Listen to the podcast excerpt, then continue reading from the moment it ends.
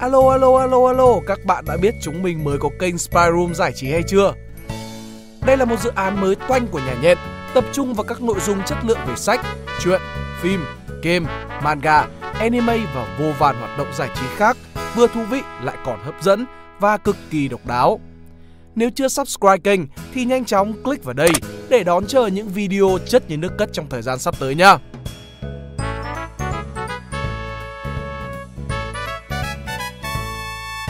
Đây là bài viết Yuval Noah Harari, chúng ta cần giáo dục con trẻ như thế nào để thành công vào năm 2050 của tác giả Gaxep Bookstore. Còn mình là Khánh Linh, chúng mình cùng bắt đầu nhé.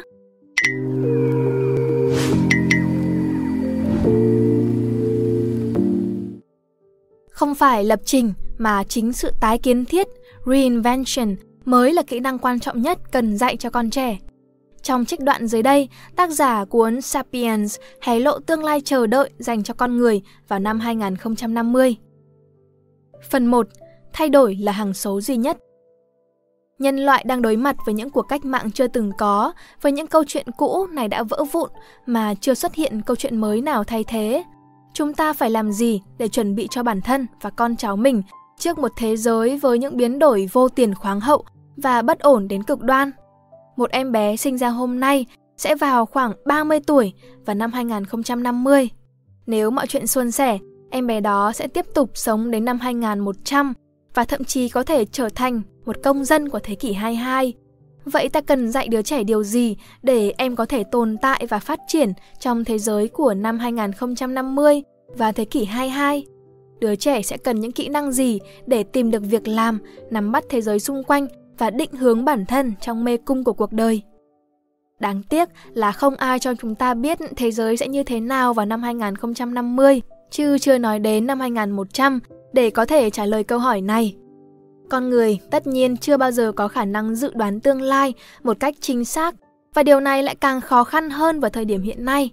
Bởi một khi công nghệ cho phép chế tạo ra những hình hài, khối óc và trí tuệ, chúng ta chẳng còn có thể chắc chắn về bất cứ điều gì kể cả những điều trước đây tưởng như cố định và bất biến. Một nghìn năm trước, dẫu có nhiều điều không biết về tương lai, thì con người vẫn có niềm tin vững chắc rằng những điểm cơ bản của xã hội loài người sẽ không bao giờ thay đổi. Nếu sống ở Trung Quốc vào năm 1018, bạn biết rằng triều đại nhà Tống có thể suy sụp trước năm 1050. Người khiết đan có thể sẽ đánh chiếm từ phương Bắc và bệnh dịch có thể giết chết hàng triệu người. Dù vậy, có một điều rõ ràng là vào năm 1050, dân chúng vẫn kiếm sống bằng nghề nông và nghề dệt là chính. Vua quan vẫn dựa vào sức người để vận hành quân đội và bộ máy chính quyền.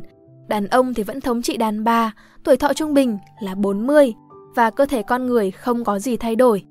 Vì vậy mà vào năm 1018, trong khi nhà nghèo dạy con trồng lúa, dệt vải, thì nhà giàu dạy con trai đọc khổng tử, viết thư pháp, chiến đấu trên lưng ngựa, dạy con gái trở thành những bà nội trợ khiêm nhường và biết vâng lời.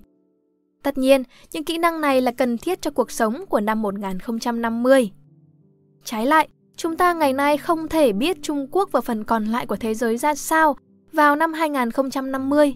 Chúng ta không biết người ta sẽ làm gì để sống, cũng không biết quân đội và bộ máy chính quyền vận hành thế nào hay mối quan hệ giới tính sẽ ra sao. Con người có thể sẽ sống lâu hơn và cơ thể sẽ trải qua một cuộc cách mạng chưa từng thấy nhờ kỹ thuật sinh học và tương tác trực tiếp giữa não bộ và máy tính. Phần lớn những gì con trẻ học bây giờ sẽ không còn thích hợp vào năm 2050 nữa.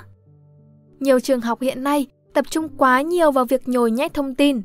Trong quá khứ, điều này cũng dễ hiểu khi thông tin còn khan hiếm và ngay cả lượng thông tin hiện hành nhỏ giọt cũng phải qua kiểm duyệt nhiều lần. Nếu sống ở một tỉnh lẻ Mexico vào năm 1800 Thật khó để bạn có thể biết được nhiều về thế giới bên ngoài khi không có tivi, báo đài hay thư viện công cộng. Ngay cả khi biết chữ và sở hữu một thư viện riêng thì bạn cũng không có gì nhiều để đọc ngoài sách văn học hay các chuyên đề tôn giáo. Đế quốc Tây Ban Nha kiểm duyệt gắt gao mọi văn bản in trong nước và chỉ cho phép một số ít tài liệu mà những tài liệu đó thì đã được hiệu đính kỹ lưỡng, được du nhập từ bên ngoài Điều tương tự cũng xảy ra khi bạn sống ở một tỉnh lẻ ở Nga, Ấn Độ, Thổ Nhĩ Kỳ hay là Trung Quốc. Khi những ngôi trường hiện đại xuất hiện, dạy trẻ em biết đọc, biết viết và những kiến thức thường thức về địa lý, lịch sử và sinh học, chúng đại diện cho một cuộc cải cách to lớn.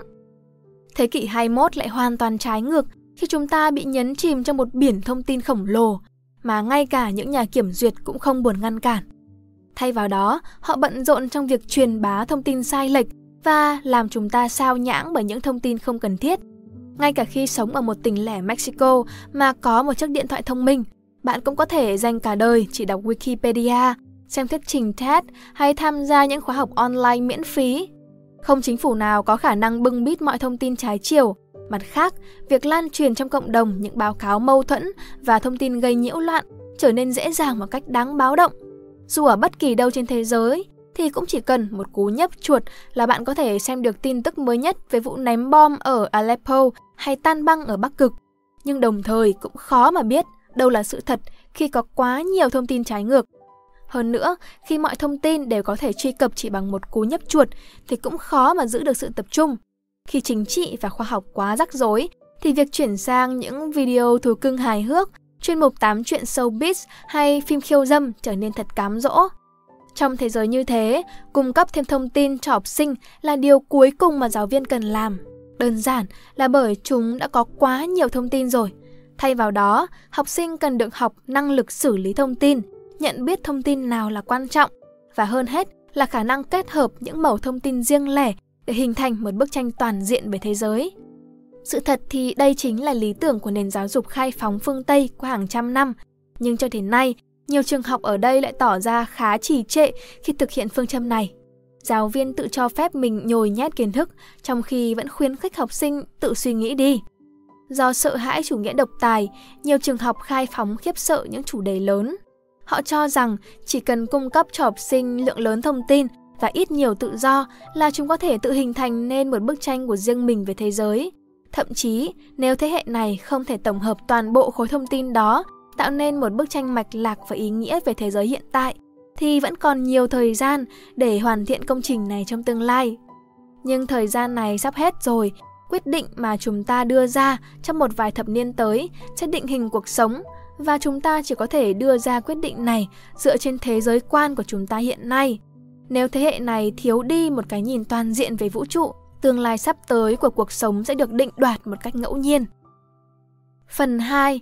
Nhiệt độ đang nóng dần lên Ngoài thông tin, phần lớn trường học tập trung quá nhiều vào việc rèn rũa cho học sinh các kỹ năng cụ thể như là giải phương trình, lập trình máy tính ngôn ngữ xe cộng cộng, xác định hóa chất trong ống nghiệm hay đàm thoại tiếng Hoa.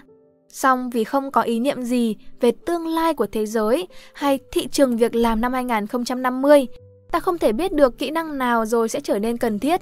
Chúng ta không thể bỏ nhiều công sức dạy trẻ em cách lập trình C cộng cộng hay đàm thoại tiếng Hoa chỉ để nhận ra đến năm 2050, trí tuệ nhân tạo sẽ có khả năng lập trình vượt xa con người.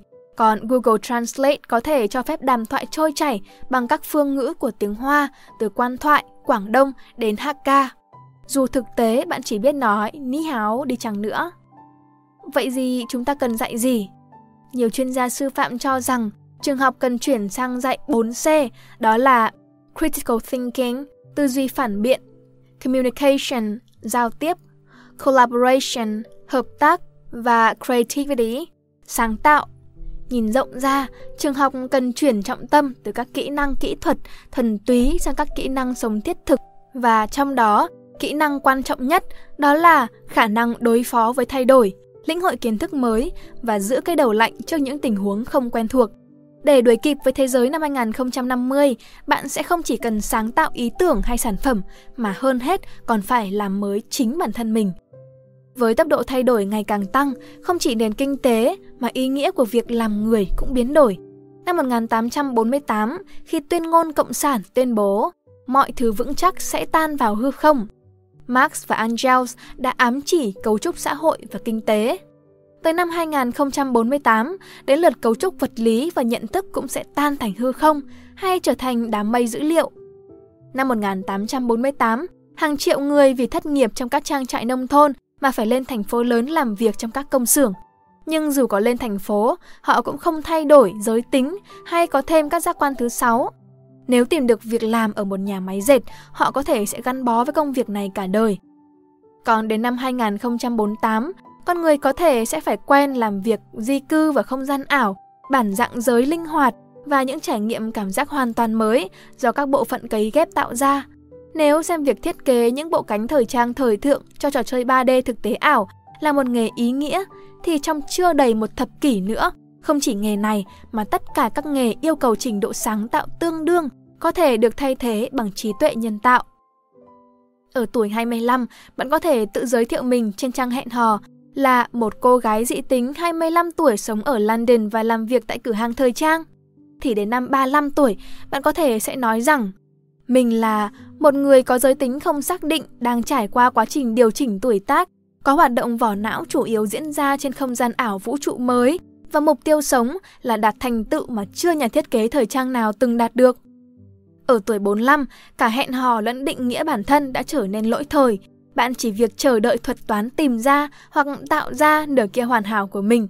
Giống như những bản vẽ trong thế giới thời trang, bạn đã bị thuật toán vượt xa vĩnh viễn, khiến việc nhìn lại những thành tựu đáng kể trong quá khứ khiến bạn xấu hổ nhiều hơn là tự hào. Và cho dù đã ở tuổi 45, vẫn còn những thay đổi triệt để sẽ đợi bạn ở trước mắt. Xin đừng đặt niềm tin vào những viễn cảnh này, không ai có thể dự đoán cụ thể ta sẽ chứng kiến những thay đổi gì trong tương lai. Những viễn cảnh đó đều có thể diễn ra hoặc có thể không thành sự thật. Nếu ai đó mô tả cho bạn thế giới trong giai đoạn giữa thế kỷ 21 mà nghe có vẻ giống chuyện khoa học viễn tưởng thì mô tả đó có lẽ sẽ không xảy ra. Nhưng ngược lại, nếu mô tả đó nghe không hề giống chuyện khoa học viễn tưởng thì mô tả đó chắc chắn là sai rồi. Chúng ta có thể không biết về chi tiết, nhưng chính sự thay đổi là một điều chắc chắn. Sự thay đổi toàn diện như vậy có thể làm biến đổi cấu trúc cơ bản của cuộc sống và khiến sự gián đoạn trở thành một đặc tính nổi bật. Từ thời xa xưa, cuộc sống có thể được chia làm hai giai đoạn, giai đoạn học tập và theo sau là giai đoạn lao động. Trong giai đoạn đầu của cuộc sống, con người sẽ tích lũy thông tin, phát triển kỹ năng, hình thành thế giới quan và xây dựng một bản dạng vững chắc. Thậm chí khi ở tuổi 15, bạn cũng dành phần lớn thời gian trong ngày làm việc trên mảnh ruộng của gia đình thay vì đi học. Điều quan trọng nhất bạn làm đó là học cách trồng lúa, cách thương lượng với những tay buôn gạo tham lam trên thành phố và giải quyết những tranh chấp đất đai hay nguồn nước với những người dân khác trong làng. Trong giai đoạn thứ hai, bạn sẽ sử dụng những kỹ năng tích lũy được để tìm ra hướng đi trong cuộc sống, kiếm tiền và đóng góp cho xã hội. Tất nhiên, ngay cả ở tuổi 50 thì bạn vẫn còn có thể học hỏi nhiều điều mới về gạo, về các thương lái hay cách xử lý xung đột, nhưng đó chỉ là một chút tinh chỉnh đối với khả năng đã được tôi luyện từ trước. Đến giữa thế kỷ 21, tốc độ thay đổi ngày càng gia tăng và tuổi thọ ngày càng cao sẽ khiến mô hình truyền thống này trở nên lỗi thời. Cuộc sống dường như sẽ nối liền ở các nét đứt và sự liền mạch giữa các giai đoạn khác nhau của cuộc đời sẽ ít dần đi. Câu hỏi tôi là ai sẽ trở nên cấp bách và phức tạp hơn bao giờ hết. Điều này có khả năng dẫn đến sự căng thẳng ở cấp độ nghiêm trọng, bởi thay đổi lúc nào cũng gây căng thẳng và khi đến một độ tuổi nhất định thì điều đó là điều mà hầu hết mọi người không ai mong muốn. Ở tuổi 15, toàn bộ cuộc sống của bạn luôn thay đổi. Cơ thể bạn lớn lên, tâm trí phát triển và những mối quan hệ trở nên sâu sắc hơn. Mọi thứ đang tuôn trào và mọi thứ đều mới mẻ. Hầu hết các thanh niên nên thấy quá trình này thật đáng sợ, nhưng cũng thật phấn khích. Những chân trời mới đang mở ra trước mắt và bạn có cả thế giới để chinh phục. Khi đến tuổi 50, bạn không còn muốn thay đổi nữa và phần lớn mọi người đã từ bỏ khát khao chinh phục thế giới. Đã sống và nếm trải, bạn thích sự ổn định hơn. Bạn đã bắt đầu đầu tư rất nhiều vào kỹ năng, sự nghiệp, bản dạng và thế giới quan nên bạn không muốn bắt đầu lại từ đầu càng mất nhiều thời gian, công sức gây dựng điều gì, càng khó khăn hơn khi phải từ bỏ điều đó và nhường chỗ cho những điều mới mẻ. Có thể bạn vẫn trân trọng những trải nghiệm mới và những thay đổi nhỏ, nhưng phần lớn mọi người ở tuổi 50 đã không còn sẵn sàng thay đổi hoàn toàn tính cách và bản dạng của họ tới tận gốc rễ. Có thể lý giải điều này trên phương diện thần kinh học, dù não bộ người trưởng thành có linh hoạt và dễ thay đổi hơn chúng ta từng nghĩ, nhưng so với não bộ của thiếu niên thì vẫn không dễ uốn nắn bằng việc hình thành kết nối mới giữa các neuron thần kinh và xếp lại các synapse sẽ vô cùng khó khăn. Tuy nhiên trong thế kỷ 21, sự ổn định là một điều xa xỉ. Nếu cố thủ với một bản dạng, nghề nghiệp, thế giới quan ổn định là bạn đang đánh cược với việc bị cả thế giới bỏ lại sau lưng trong nháy mắt. Dù tuổi thọ trung bình sẽ cao hơn, bạn hoàn toàn có thể trở thành một hóa thạch vô tri trong vài thập kỷ để bắt kịp cả về kinh tế lẫn các mối quan hệ xã hội, bạn cần khả năng học hỏi không ngừng và luôn tái tạo chính mình, nhất là ở độ tuổi 50 trẻ trung.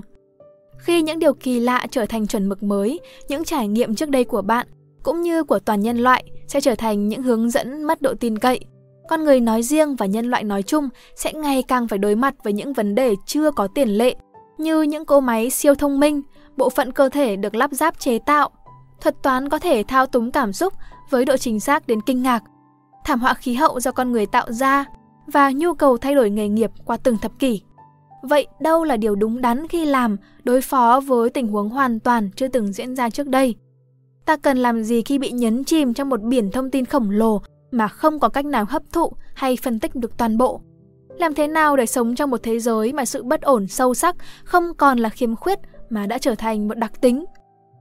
Để tồn tại và phát triển trong một thế giới như vậy, bạn sẽ cần một cái đầu linh hoạt và một trái tim lạnh. Bạn sẽ phải từ bỏ những gì mình hiểu rõ nhất và học cách làm quen với những điều mà mình chưa biết. Không may là việc dạy trẻ em đón nhận những điều chưa biết và giữ cái đầu lạnh khó hơn nhiều việc dạy chúng biết và cách giải phương trình hay nguyên nhân gây ra thế chiến thứ nhất.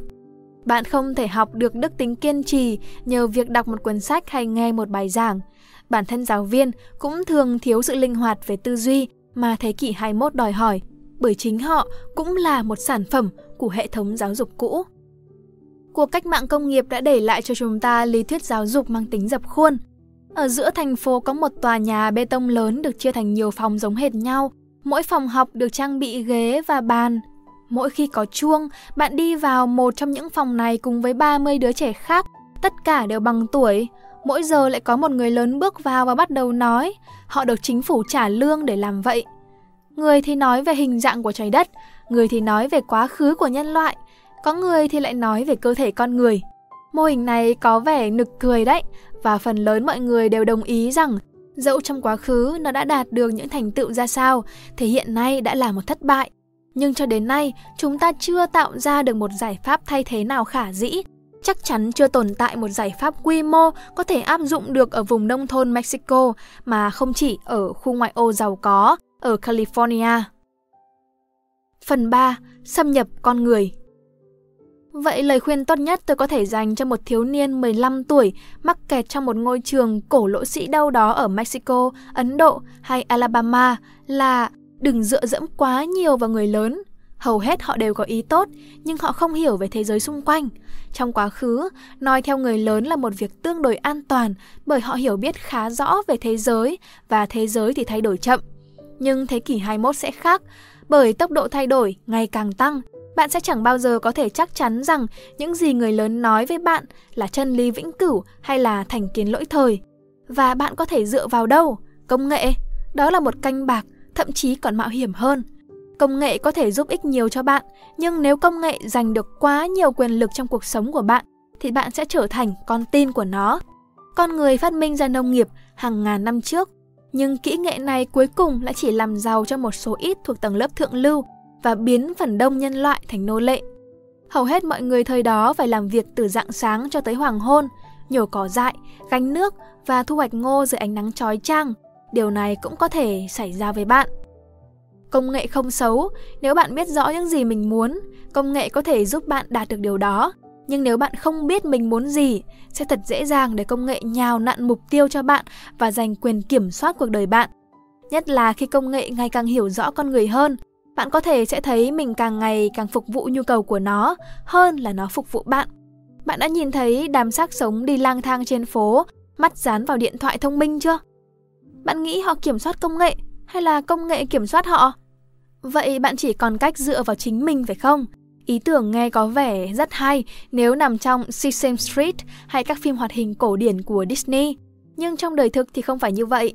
Ngay cả Disney cũng bắt đầu nhận ra điều này cũng giống như nhân vật Riley Anderson trong Inside Out, hầu hết mọi người đều không hiểu rõ bản thân và khi họ cố gắng lắng nghe chính mình thì họ sẽ dễ dàng trở thành con mồi trước những tác động từ bên ngoài. Giọng nói chúng ta nghe thấy từ bên trong không bao giờ đáng tin cậy bởi nó luôn phản ánh tuyên truyền của nhà nước, tẩy não ý thức hệ, quảng cáo thương mại, chưa kể đến những thay đổi về mặt hóa sinh trong cơ thể. Khi công nghệ sinh học và máy móc được cải thiện con người sẽ trở nên dễ dàng thao túng về mặt cảm xúc và ham muốn và việc lắng nghe trái tim mình sẽ trở nên nguy hiểm hơn bao giờ hết. Khi Coca-Cola, Amazon, Baidu hay các chính phủ biết cách nắm sợi dây điều khiển trái tim và nhấn nút trong bộ não của bạn, bạn còn có thể phân biệt đâu là bản thân mình và đâu là chuyên gia marketing của họ không? Để thành công cho nhiệm vụ khó khăn như vậy, bạn sẽ cần cố gắng tìm hiểu hệ điều hành của bản thân mình tốt hơn. Bạn cần biết mình là ai và muốn gì trong cuộc đời. Đây, tất nhiên, là lời khuyên lâu đời nhất trong sách vở, biết mình. Các chuyên gia và nhà tiên tri đã khuyên nhủ con người cần phải biết mình trong suốt hàng ngàn năm qua.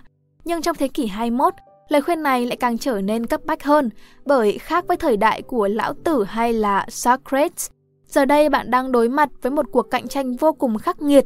Coca-Cola, Amazon, Baidu và các chính phủ đều chạy đua để xâm nhập bạn không phải điện thoại thông minh của bạn, máy tính của bạn hay tài khoản ngân hàng của bạn. Tất cả bọn họ đều đang chạy đua để xâm nhập bạn và hệ điều hành của bạn. Bạn có thể nghe nói rằng chúng ta đang sống trong thời đại máy tính bị xâm nhập, nhưng đó không phải sự thật. Trên thực tế, chúng ta đang sống trong thời đại mà con người bị xâm nhập. Các thuật toán đang theo dõi bạn ngay lúc này. Chúng đang xem bạn đi đâu, mua gì, gặp ai. Chẳng bao lâu nữa, chúng sẽ theo dõi từng bước chân của bạn từng nhịp thở, nhịp tim của bạn. Chúng đang dựa vào Big Data và học máy để hiểu bạn tốt hơn và tốt hơn nữa. Và một khi những thuật toán này hiểu bạn hơn bạn hiểu chính mình, chúng có thể điều khiển và thao túng bạn và bạn không thể làm gì nhiều. Bạn sẽ sống trong một ma trận hay một chương trình kiểu Truman Show. Xét cho cùng, đây là một cuộc vấn đề thuộc về kinh nghiệm. Khi thuật toán thực sự hiểu được những gì diễn ra bên trong bạn tốt hơn chính bạn, quyền lực sẽ về tay chúng. Tất nhiên, bạn hoàn toàn có thể vui vẻ nhường lại quyền lực cho những thuật toán và tin tưởng chúng đưa ra quyết định thay bạn và phần còn lại của thế giới. Nếu vậy, chỉ cần thư giãn và tận hưởng chuyến đi, thuật toán sẽ lo hết mọi thứ mà bạn chẳng cần phải làm gì cả. Nhưng nếu bạn muốn giữ lại phần nào quyền kiểm soát lên bản thể và tương lai cuộc sống của bạn, bạn sẽ phải chạy nhanh hơn các thuật toán, nhanh hơn Amazon và chính phủ để hiểu rõ bản thân mình trước họ để chạy nhanh, đừng mang theo nhiều hành lý, hãy để những ảo tưởng lại đằng sau, chúng rất nặng. Hy vọng rằng các bạn sẽ thích video lần này. Đừng quên ấn like, share và subscribe ủng hộ chúng mình. Và nếu các bạn thích những nội dung như trên thì hãy đăng nhập vào spiderroom.com để tìm đọc thêm nhé. Còn mình là Khánh Linh. Bye!